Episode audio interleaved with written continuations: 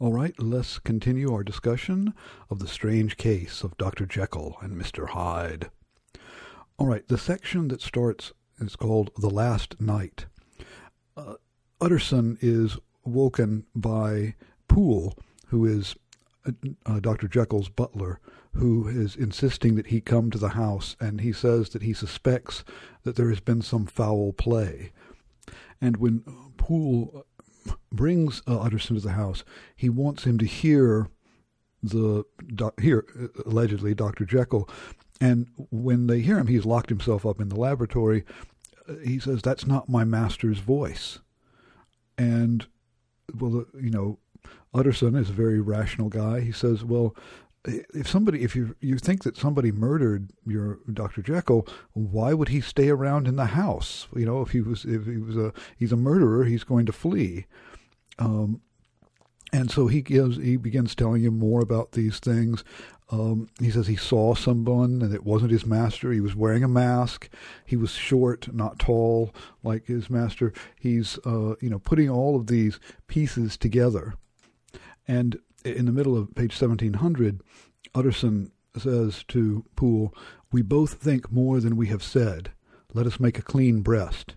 This masked figure that you saw, did you recognize it? And of course, he says it was Mr. Hyde. Um, and so he says, "Well, you know, I think you're right. I think he, that uh, uh, you know, Dr. Jekyll Henry has been killed." So they decide to get an axe and break down the door and it, tells him some more things. Uh, he says that once that he heard uh, someone weeping. Poole says he heard uh, the sound of weeping in there. He could hear the, the footsteps, and they they come to the door that says, "I demand to see you. I give you fair warning. Our suspicions are aroused, and I must and shall see you." And from inside, the voice says, "Utterson, for God's sake, have mercy." And they hear as they're they're chopping down the door, they hear a dismal screech as of mere animal terror. Uh, now they call this the, the, the, cabinet. That's the that's just the we that's not a word that we would use for this. It was it would be like the the, the office uh, uh, connected to the laboratory. When they break in, they find the top of 1702, the body of a man sorely contorted and still twitching. They drew near on tiptoe turned it on its back, and beheld the face of Edward Hyde. He was dressed in clothes far too large for him, clothes of the doctor's bigness. The cords of his face still moved with a semblance of life, but life was quite gone, and by the crushed phial in the hand of the strong and the strong smell of kernel, kernels that hung upon the air, Utterson knew that he was looking on the body of a self-destroyer. So Edward Hyde has killed himself. And so they, of course, go searching for the body of Dr. Jekyll. Can't find it anywhere. They do find a will, and this will leaves everything to Utterson. Um, and this really throws uh, Utterson for a loop. On page 1703, he says, My head goes round. He, uh, uh, Mr. Hyde, has been all these days in possession. He had no cause to like me. He must have raged raged to see himself displaced, and he has not destroyed this document. Um, so you know, he says, well, if if Hyde killed Jekyll and he saw this will, why didn't he destroy it? He was he would be the the heir in the previous will. Uh, it makes no sense. And then they find a, a, a note from Henry Jekyll. Uh, he tells him first read the confessions that he knows that he's received from uh, Lanyon, Dr. Lanyon, and then read his own narrative. So at this point, essentially, the narrative of the story is over, and all of the rest of this is kind of a flashback. We're uh, uh, getting information that we didn't have before, and the story is very carefully structured that way. It builds up to this. This is the most exciting part of the story, and so Stevenson saves it for last. That's a big part of why he tells the story the way he does. Is so the big you know dramatic scenes can come near the end of the the story, and Dr. Lanyon's narrative starts out with a letter that he got on the 10th of December from Jekyll, who's, who tells him, My life, my honor, my reason, all are at your mercy. If you fail me, tonight I am lost. So he tells him, you know, go to my house, go into, you know, uh, the my uh, force in my office door, the cabinet door, and uh, meet me at midnight in your consulting room. And he tells him what he needs to get. Uh, and so he gets these powders, uh, simple uh, crystalline salt of a white color, and a, a liquid, a blood red liquor, and then a version book that, where he recorded the results of his experiments. And it says here, uh, page 1706, here were a phial of the of some tincture, a paper of some salt, and the record of a series of experiments that had led, like too many of Jekyll's investigations, to no end of practical usefulness. Well, he turns out not to be right about that. So he is waiting in his, Dr. Lanyon is waiting in his study, and Mr. Hyde shows up. He doesn't, uh, he, this is the first time that Lanyon has seen him. And again, he has uh, he notes that he's short, he's a small man, and he has the odd subjective disturbance caused by his neighborhood. Uh, there's a disgustful curiosity uh, that's aroused for him, and he notices that he's wearing clothes that are much too large for him. Um, so they measure out the uh, salts and pour them into the liquid it uh, changes color. This is the top of 1708. The compound changes to a dark purple, which faded again more slowly to a watery green. My visitor, who had watched the metamorphosis, metamorphoses with a keen eye, smiled, set down the glass upon the table, and then turned and looked upon me with an air of scrutiny. So now he's saying, "Well, you know, you you you're going to see something surprising. And this is, in some ways, this is this scene here is the heart of the story. It's it's it's certainly the thing that I think has impressed the uh, our our popular culture. This moment of the transformation from Hyde to Jekyll. So look at how that it's described. This is again on page 1708. He put the glass to his lips and drank at one gulp. A cry followed. He reeled, staggered, clutched at the table, and held on, staring with in- injected eyes, gasping with open mouth. And as I looked, there came, I thought, a change. He seemed to swell. His face became suddenly black, and the features seemed to melt and alter, and the next moment I had sprung to my feet and leaped back against the wall, my arms raised to shield me from the prodigy, my mind submerged in terror. Oh God, I screamed, and oh God, again and again, for there before my eyes, pale and shaken and half fainting, and groping before him with his hands like a man restored from death, there stood Henry Jekyll. Um, so we see this uh, again. The, the, the potion. There's a kind of a, a scientific uh, mumbo jumbo about it, but even within the story, it's presented as a kind of a magic. Uh, this is not normal science, obviously. But here's this moment, and what happens again? His face became black, the features melted and altered, and so he transforms right before his eyes into Henry Jekyll. Uh, this is again, it's a very archetypal image. It's uh, in a way, uh, Jekyll and Hyde is a kind of a werewolf story. Uh, the the the whole uh, archetype of the werewolf is that there's a, a bestial side of man that that uh, he can't fully control that that comes out. you know, at the full moon, he becomes a wolf. Um, and it's often, uh, you know, the, the werewolf is often a kind of a tragic figure. What's different is that, as we find out, Jekyll is doing this deliberately. He wasn't accidentally bitten by a werewolf. He brought this on himself. But the same idea of the, the kind of the werewolf, of the the, uh, the the lower sinful bestial part of man being physically manifested, uh, is here. Um, and but of course, Jekyll has to take this potion to make those transformations happen. Um, so now we understand why Dr. Lanyon was so shaken and so terrified. Actually, it literally killed him. He it was too much of a shock for his system. Um, this is why. This is what he saw that shook him so badly. And finally, the story ends with Henry Jekyll's full statement of the case. So now we're going to fill in all of these details. And look at the at, at the beginning. We talk about the Henry Jekyll talks about his own kind of psychology and character. He says, and indeed, the worst of my faults was a certain impatient gaiety of disposition, such as has made the happiness of many, but such as I found it hard to reconcile with my imperious desire to carry my head high and wear a more than commonly grave countenance before the public. Now, notice that, first of all, uh, Stevenson is very vague about what this is a certain impatient gaiety of disposition. Uh, he was a party guy. I mean, what was he impatient about? Uh, uh, gaiety, just you know, happiness. He, he, was you know too happy, and he says it wouldn't have been a problem. It isn't a problem for most people. It makes me a lot of people happy, but it wouldn't. It didn't him because it was in conflict with his imperious desire to carry my head high to wear a more than commonly grave countenance before the public.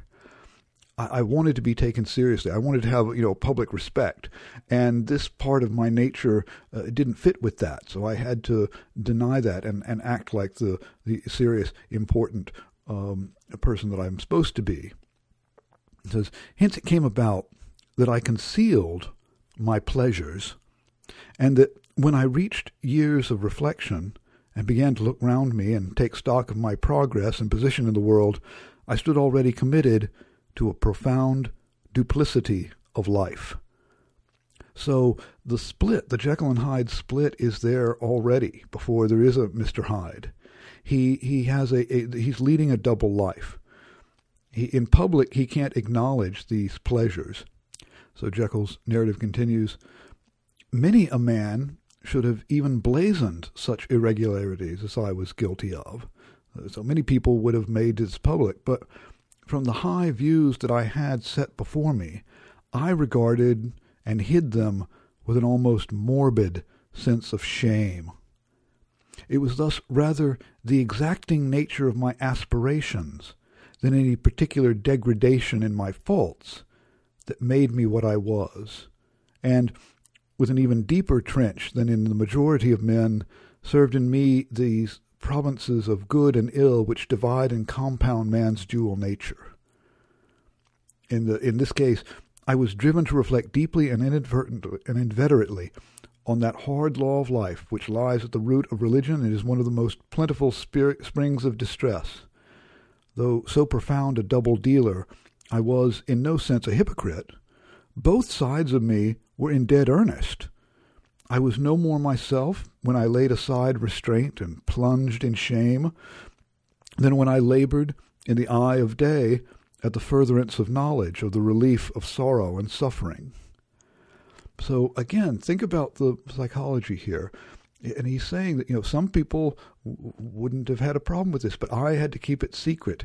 And it's not like I was instance I was not insincere in public. It wasn't like the real me is this dark side, and I, I put on a mask in public. Says no, they're both me. I mean, I, I I really like being a respectable doctor and be you know working for charities and doing all that good stuff. But I also like you know walking on the wild side, this darkness here. Now, uh, again, Stevenson won't ever say exactly what it is, what these pleasures are, what this, this dark side is that Jekyll is indulging in. Uh, it seems to be something sexual.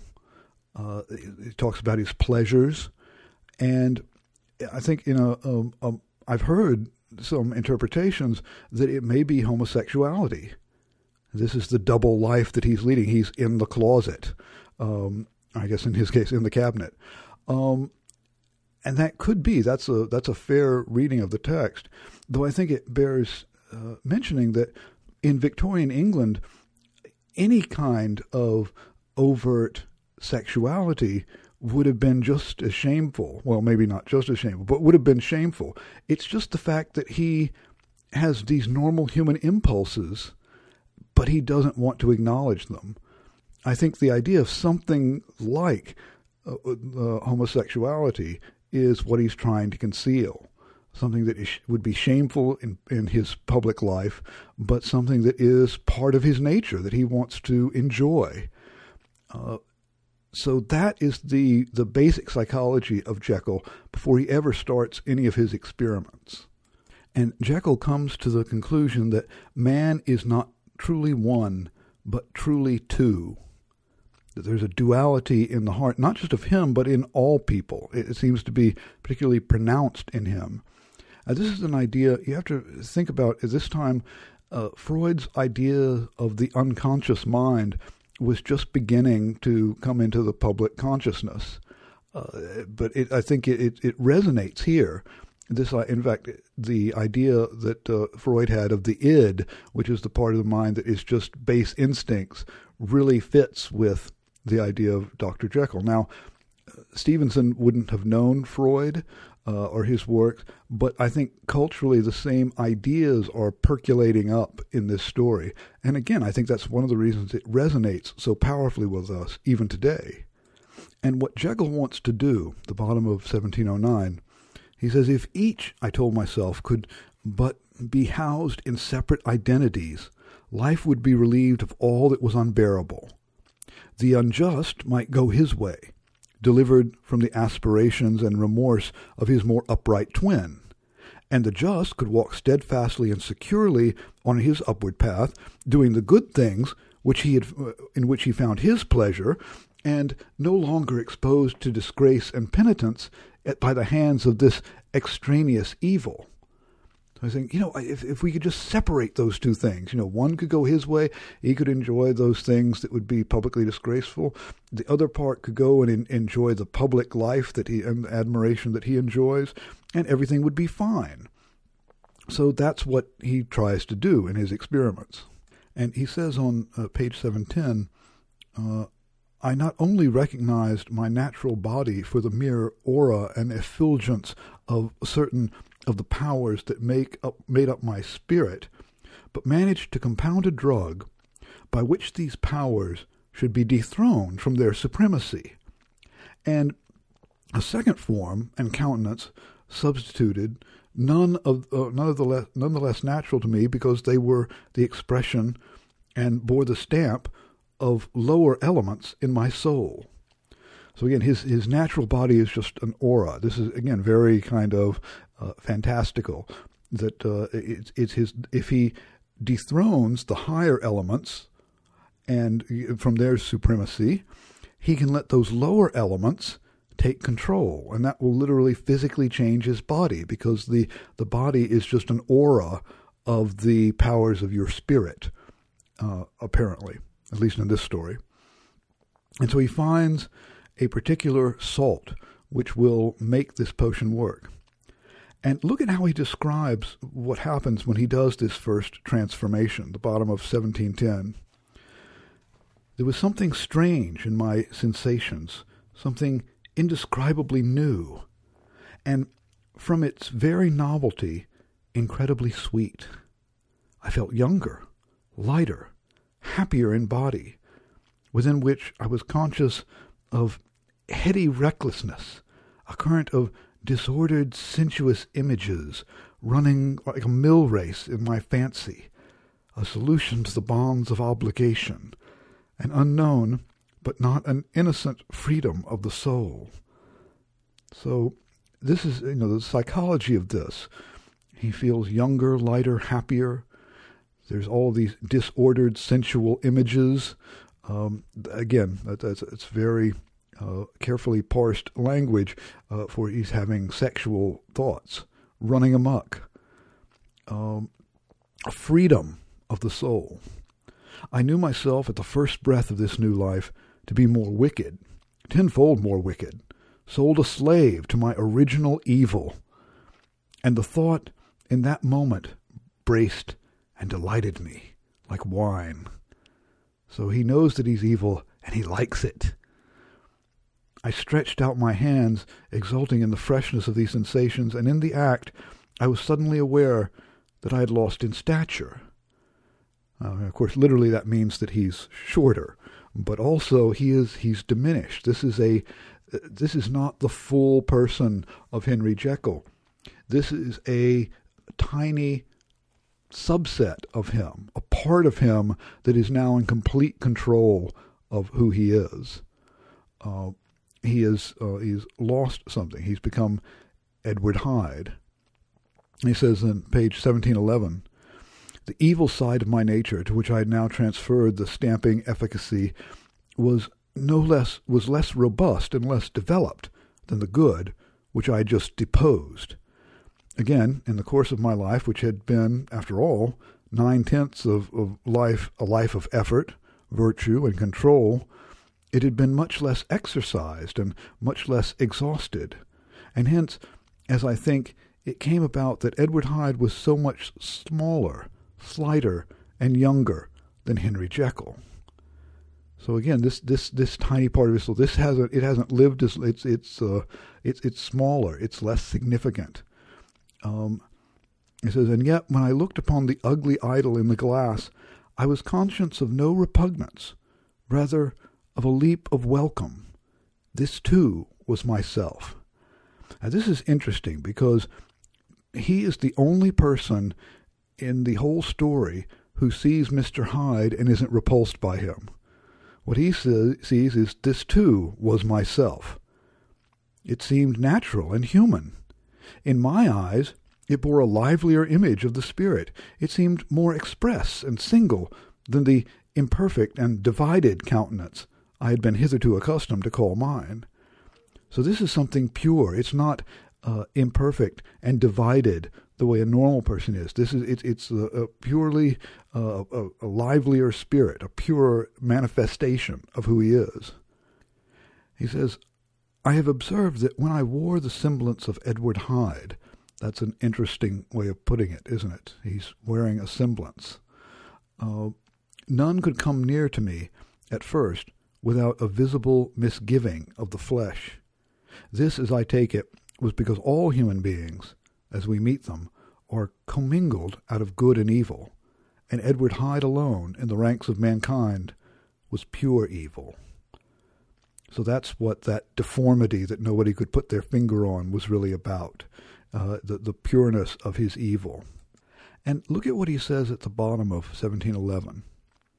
Had I approached my discovery in a more noble spirit, had I risked the experiment while under the empire of generous and or pious aspirations, all must have been otherwise, and from these agonies of death and birth I had come forth an angel instead of a fiend.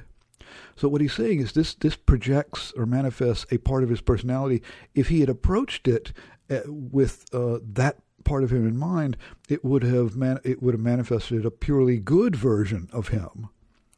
He said the drug had no discriminating action. It was neither diabolical nor divine. It but shook the doors of the prison house of my disposition, and like the captives of Philippi, Philippi that that which stood uh, within ran forth. So whatever was there, the prisoner there, kind of uh, once the door was open, ran out. At that time, my virtue slumbered. My evil, kept awake by ambition, was alert and swift to seize the occasion, and the thing that was projected was Edward Hyde. Now, on the top of page 712, Jekyll talks about where he was at this point in his life. He says, My pleasures were, to say the least, undignified. And I was not only well known and highly considered, but growing towards the elderly man. This incoherency of my life was daily growing more unwelcome. It was on this side that my new power tempted me until I fell in slavery. So Hyde is a way for Jekyll to have his cake and eat it too. He wants to be the respectable, elderly Victorian gentleman, but he also wants to go out and party every night. And Hyde allows him to do that. Uh, this is when he draws up the will and makes Hyde his uh, his heir. He's already suspecting that Hyde might take over completely. That, that's a, it, it has to be in the back of his mind if he did that. And look at the bottom of, of 1712 where he describes it goes further about this. He says, The pleasures which I ma- made haste to seek in my disguise were, as I have said, undignified. I would scarce use a harder term, but in the hands of Edward Hyde they soon began to turn towards the monstrous. When I would come back from these excursions, I was often plunged into a kind of wonder at my vicarious depravity. This familiar, this familiar that I called out of my own soul and sent forth alone to do his good pleasure, was a being inherently malign and villainous. His every act and thought centered on self, drinking pleasure with bestial avidity from any degree of torture to another, relentless like a man of stone. Henry Jekyll stood at this at times aghast before the acts of Edward Hyde, but the situation was apart from ordinary laws, and insidiously released the grasp of conscience. It was Hyde, after all, and Hyde alone, that was guilty. Jekyll was no worse. He woke again to his good qualities, seemingly unimpaired. He would even make haste, where it, uh, uh, where it was possible, to undo the evil done by Hyde and thus his conscience slumbered. So this this double this literal double life that he's leading, you know, if the, the things that Jekyll had done himself, and remember these are things that he wants to do. Uh, it's just that Hyde takes them and turns them up to eleven. Um, if, if Jekyll himself had done it, he would feel guilt ridden. But now he can say, "Well, that wasn't me. That was Hyde who did that. You know, you can't hold me responsible for that." Uh, this is exact, of course, and that's exactly why he's doing it. He's doing this so he can sin and not feel guilty about it. Uh, to do these these monstrous things, and he says he's even willing to, you know, as he did at the very beginning of the story, uh, pay for what uh, Hyde has done, because that's okay. What would really rack him is if he felt guilty about it. And since Hyde's the one who's doing it all, why should he feel guilty? And as he says, I thought I sat beyond the reach of fate. I found the perfect solution. But of course, something goes wrong with his plan, as tends to happen, right?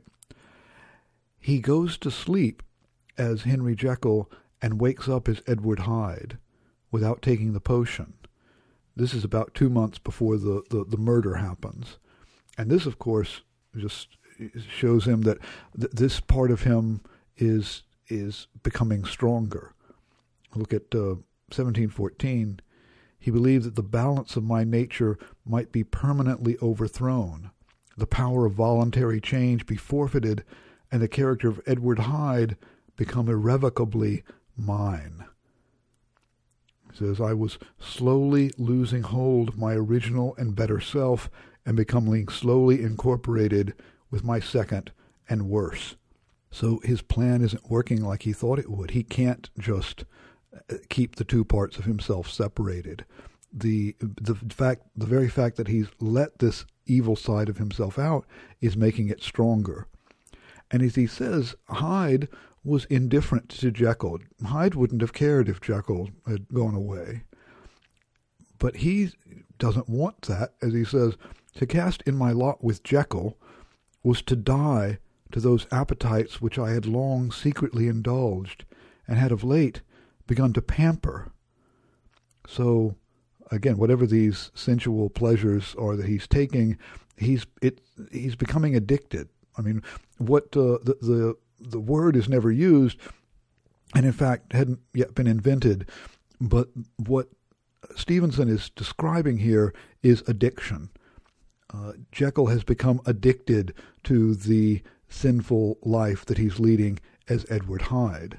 But the murder makes him rethink things, and he decides at the bottom of 1714 I preferred the elderly and discontented doctor, surrounded by friends and cherishing honest hopes, and bade a resolute farewell to the liberty, the comparative youth, the light step, leaping impulses, and secret pleasures that I had enjoyed in the disguise of Hyde.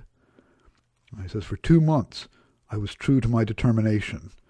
Uh, he led a life of severity. This is when he was becoming kind of super Jekyll, uh, being even uh, even more charitable, even more sociable. But he says, I began to be tortured with throes and longings, as of Hyde struggling after freedom. And at last, in an hour of moral weakness, I once again compounded and swallowed the transforming draught. So this is like addiction. He he uh, tries to stay away from it. You know, he he tries to stay on that diet, but you know, then one night he goes out to McDonald's. Right? He's uh, he, he's you know I'm making light of this, but uh, that's that's the psychological mechanism that's going on here. He can't completely repress. Um, he, he can't separate that part of himself, but he can't completely repress it either. It is a part of him. Uh, and so trying to deny it completely, you know, that repression, again, that's a Freudian psychological word that ha- didn't have the same resonance when Stevenson wrote this, but I think it's hard to avoid the idea here that that repression of Hyde just makes him stronger. Um, as he says, my devil had been long caged, he came out roaring.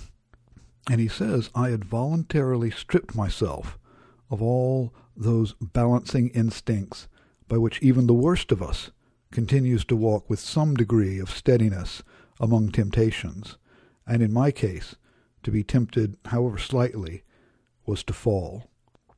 So this is like what uh, Oscar Wilde, who was a contemporary of Robert Louis Stevenson, said the only way to get rid of temptation was to yield to it. So that's what he does. Anytime he, any impulse that he has as Hyde, he indulges in. Uh, and, and, trying to keep him completely under wraps for two months uh, uh, made him even stronger. Even uh, came, as he says, he comes roaring back. And remember, this is all before the murder. When the murder happens, he has these relapses and with with Hyde, but when the murder happens, he can't go back to being Hyde. And he says, seventeen sixteen, I think I was glad to have my better impulses this thus buttressed and guarded by the terrors of the scaffold. So he's afraid of being executed, so that kind of keeps him in line. But that doesn't work. And look at the bottom of uh, 1716. He says, I began to be aware of a change in the temper of my thoughts, a greater boldness, a contempt of danger, a solution of the bonds of obligation. I looked down. My clothes hung formlessly on my shrunken limbs. The hands that lay on my knees was corded and hairy. I was once more Edward Hyde. So now he is turning into Hyde without the medicine at all, without the potion. Uh, it, the, the repressed Hyde has come and taken over. And this is when he has to send to Dr. Lanyon because he was caught away from home and turned into Hyde, and he needed the uh, the potion to be able to change back. So he had to send the letter to Lanyon, and we we've seen that scene already. As things go on, he has to take a double dose of the potion to make the transformation back to Jekyll happen. Again, this is like addiction right? You know, it, it, you have to take more and more of the drug to get the same effect. And soon he can't beat Jekyll without the drug. It said it was only under the immediate stimulation of the drug that I was able to wear the countenance of Jekyll. At all hours of the day and night I would be taken with the peremptory shudder. Above all, if I slept or even dozed for a moment in my chair, it was always as Hyde that I awakened. Uh, that's again that, that's a one symbolically very appropriate. Uh, that it, when he sleeps, when he loses that conscious control, Hyde comes out. He wakes up and he's Hyde. And this is why Jekyll had to conceal himself, why he went into seclusion. And this is why when they saw him in the courtyard at the window, he had he wanted to talk to them, but then a look of horror came over his face and he had to leave, he was about to change back into Hyde, and he couldn't let them see that. As he says, the power of Hyde seemed to have grown with the sickliness of Jekyll. And certainly the hate that now divided them was equal on each side. With Jekyll, it was a thing of vital instinct. He had now seen the full deformity of that creature that shared with him some of the phenomena of consciousness and was co-heir with him to death. And beyond these links of community, which in themselves made the more uh, poignant part of his distress, he thought of Hyde, for all his energy of life, as of something not only hellish, but inorganic. So it's something unnatural. This was the shocking thing, that the slime of the pit seemed to utter cries and voices, that the amorphous dust gesticulated and sinned, that what was dead and had no shape should usurp the offices of life. And this again, that that insurgent horror was knit to him closer than a wife, closer than an eye, lay caged in his flesh, where he heard it mutter and felt it struggle to be born, and at every hour of weakness and in the confidence of slumber prevailed against him and deposed him out of life. So this is why Jekyll hates Hyde. He sees him as something unnatural. Now this is very interesting because Jekyll still hasn't acknowledged that Hyde is really a part of him. He sees it as something alien and inorganic, something dead that's taking control of him. Now, it says the hatred of Hyde for Jekyll was of a different order. His terror of the gallows drove him continually to commit temporary suicide, that is, by becoming Jekyll, and return to his sub, uh, subordinate state of a part instead of a person. But he loathed the necessity. He loathed the, the despondency into which Jekyll had now fallen, and he resented the dislike with which he, he was himself regarded. Hence the ape-like tricks that he would play me, scrawling in my own hand blasphemies on the pages of my books, burning the letters and destroying the portrait of my father, and indeed, had it not been for his fear of death, he would long ago have ruined himself in order to involve me in the ruin. But he goes on, but his love of life is wonderful. I go further. I, who sicken and freeze at the mere thought of him, when I recall the objection and passion of this attachment, and when I know how he fears my power to cut him off by suicide, I find it in my heart to pity him. So, again, he's not acknowledging that Hyde is him. It's something that he can pity. But he does realize that he has uh, his, a love of life uh, that, that Jekyll has lost. Uh, and the final blow is that it turns out that when he tries to restock the uh, the, the crystals, the salt that makes the potion work, the, the, it won't work. The, he says, the, as he says, I am now persuaded that my first supply was impure, and that it was that unknown impurity which lent efficacy to the drought. Now, uh, drought. Um, so that's very interesting. That there was something impure in the ingredients that made Hyde that made made the the transformation work.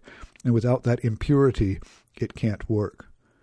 Uh, that's wonderfully, uh, you know, resonant with the idea of Jekyll and Hyde themselves. That Hyde is an impurity within Jekyll, but of course, without that impurity, uh, they, it doesn't work. And says this then is the last time, short of a miracle, that Henry Jekyll can think his own thoughts or see his own face. Uh, so now he, he can't he he has to have the drug to transform back into Jekyll.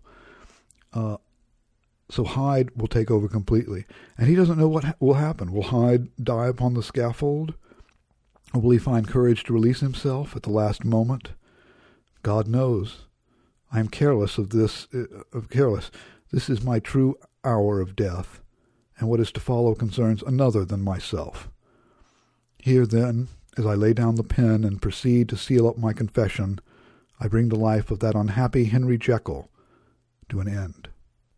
And so, uh, literally, to the very last, Jekyll will not accept that Hyde is himself.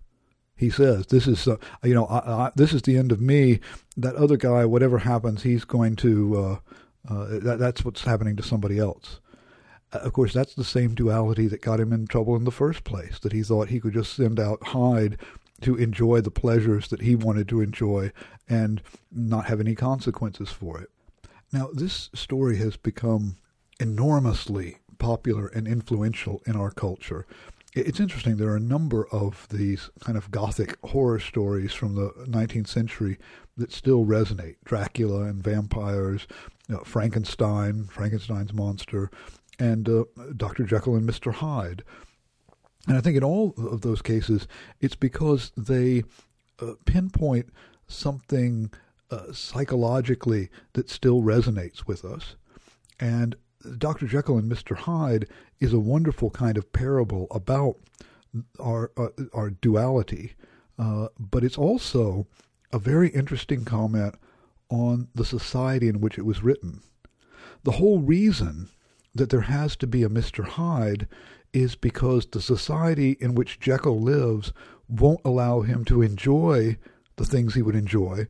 And he says, and we have no evidence to the contrary, we have to kind of take him at his word, that they're undignified pleasures, but they didn't become monstrous, in his words, until Hyde took them over. So, in the same way that uh, Jekyll is repressing the Hyde part of his personality, the society he lives in, the Victorian society he lives in, is forcing him to repress that. Uh, I think in some ways, Dr. Jekyll and Mr. Hyde is the most quintessentially Victorian story that came out of the Victorian period because it is all about the effects, the psychological effects of the very kind of rigid Victorian morality and what it had on individuals that there was a, a, a re- forced people to repress, to lead double lives, to now this you know doesn't mean that it, would things have been better if they just all let their freak flags fly probably not but uh, this kind of culture lends itself to that kind of repression and I think Stevenson, from the time it was published, it was a huge bestseller. It really resonated and I think it's exactly that. It's uh, a, about a guy trapped both in his own psyche and in his own culture. And the two mirror each other and resonate together. And that, I think, to a great extent, accounts for what uh, has made Dr. Jekyll and Mr. Hyde such a, a lasting work of literature. All right, for next time, I would like you to read a selection of poems by Gerard Manley Hopkins. Uh, God's Grandeur, As Kingfishers Catch Fire, Spring, The Windhover, Pied Beauty, Felix Randal, Spring and Fall, Carrion Comfort, No Worst There Is None, and Thou Art Indeed Just Lord. Now, Hopkins was a very influential poet, but he was essentially unknown during his lifetime. So his contemporaries didn't, you know, uh, didn't respond to him, but later poetry did. In the same way that Browning was a cast a huge uh, influence over 20th century poetry, Hopkins did the same in in some very different ways. So think about how Hopkins' poetry is different from the Romantic poets. What is uh, different about it, and how is it different from Browning? Uh, what are the, both the themes and the forms that Hopkins uses that are unique? I would also, it's always a good idea to read poetry aloud. It's especially a good idea to read Hopkins' poetry out loud. Uh, a part of the, the force of it is in the sound of it. So uh, I thank you for your attention this time, and I will talk to you next time about Gerard Manley Hopkins.